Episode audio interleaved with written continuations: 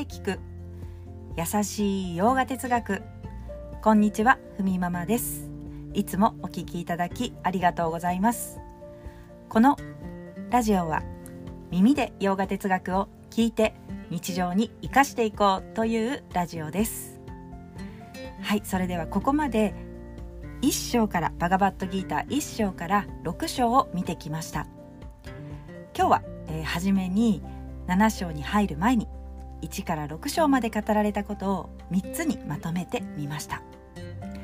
まず1つ目本来の自分とは何か。2つ目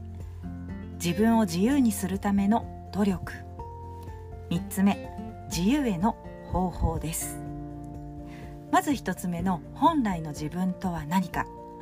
これは自分というのは体や心感覚ではなくそれらの変化を見ている意識それが本来の自分ですよと語られ2番目の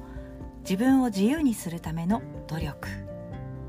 これは一言で言うとヨガになりますが、まあ、個人ができる努力ですね。カルマヨーガで日々の行いをやっていくことで成長していく。好きなことだけして嫌いなことから逃げてるというのはなかなかバランスが取れた成長はできないので目の前にあることを受け入れていくことが大事ですよと言われました。そして3つ目。自由への方法。これもカルマヨーガです。磨かれた心で経典の教え本来の自分とは何かというのを聞き理解していく。これが自由への方法になっていきます。7章はこの本当の自分が分かった上であなたが足をつけているこの世界というものはでは一体何でしょうか？それを理解させていくための章がこれからギーターの7から12章の次のテーマになってきます。といったところで今日のテーマ「バガバットギーター7章。世界とは何か」知識と知恵というテーマでお話ししたいと思います。今日の7章も大きく3つに分けました。1つ目世界とは何か。摂理とは。2番目摂理からの恩恵。3つ目落ち着いて摂理に心を向けていく。というこの3つに分けましたので一つずつ紹介したいと思います。まず一つ目世界とは何か摂理とは？ということですが7章では世界は形なきものと形あるものでできていますよと伝えます。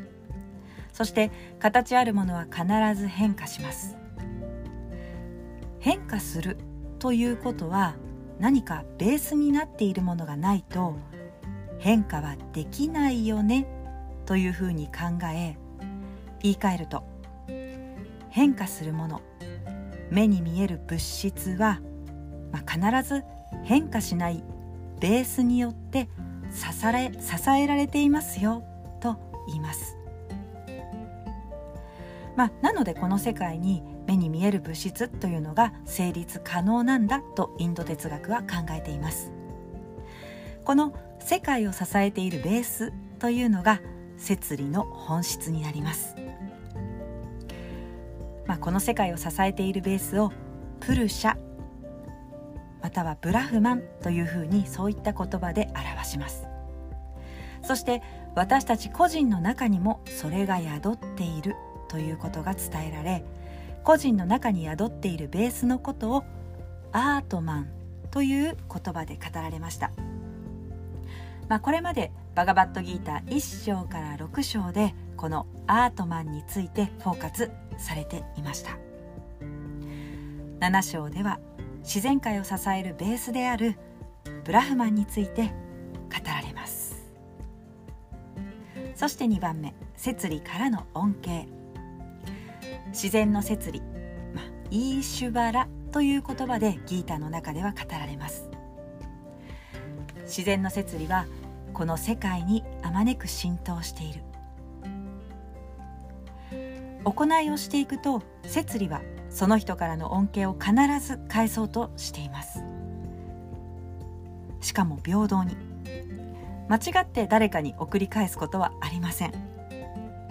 これは法則なので善行を積んだ人にはそれ相応の結果が返ってきます。私たちが今この恵まれた人生の中で落ち着いた心で日々学んだりヨガができるのは摂理からの恩恵であると。それに気づけば、まあ、世界はそんなに悪いところではないですよね。と伝えています、まあ、生きづらさを感じたりするのは、まあ、もしかしたら、まあ、偏った目線で見ていたからかもしれません。私たちは摂理の恩恵によって育まれているということです。そして3つ目。落ち着いて摂理に心を向けていく、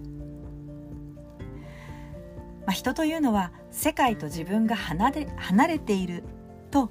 思いがちですよということを教えてくれます。そしてまあそれだといつまでたっても不安や恐れというのは心の中からは消えていきません、まあ、不安と恐れがある限り私たちは本当に欲しいものを手にしないと気が済まなくなります。不安な自分を埋めるために誰かがいないとダメだと思ったりあれを手にしなければと物を手にしないと気が済まないような何か追い立てられるようにお金や物そして不安な気持ちをなだめられるものに走る傾向があるけれど、まあ、それっていうのはいくら手に入れても幸せになれませんよと言っています、まあ、だから意図的に自分は世界から離れていないしどんなことをしても過去も未来も自然の摂理からはいつもピタッと一緒なんだということを意図的に知り理解していく時間が必要なんだ。とギーターは言います。形あるものに気持ちを向けていく。ということにつながっていきます。例えば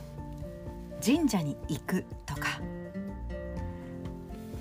家に神棚神棚があれば神棚に向かって手を合わせる、まあ、毎日ではなくても月末に神社で手を合わせるとかそういうことでもいいんですよと言います。まあ、心を一つに向けていくという意味でもそれはまあ一つ瞑想ということにもなりますそしてこれが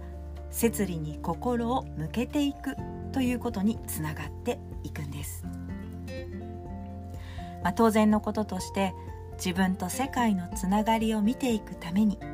そちらに心を向けていくという意図的な努力は必要ですよと語られています。まあ、神社ではなくてももちろんいいんですね、まあ、例えば私はビシュヌに心を向けやすい。いやいやいや私は芝だ。これも OK です。いや私は大日如来がいいですと、まあ、自分が心向けやすいものに気持ちを向けていく。そういうことを意図的に行っていくことでその先に、まあ、徐々に自分が心を向けている対象って一体何だろうと、まあ、思うようになり、まあ、そしてどんな対象の後ろにも普遍の存在がある。また変わらない意識があることを知り理解していくようになります、まあ、意図的な努力は必要だけどそれを知ることで漠然と抱えていた人間独特の不安や恐れから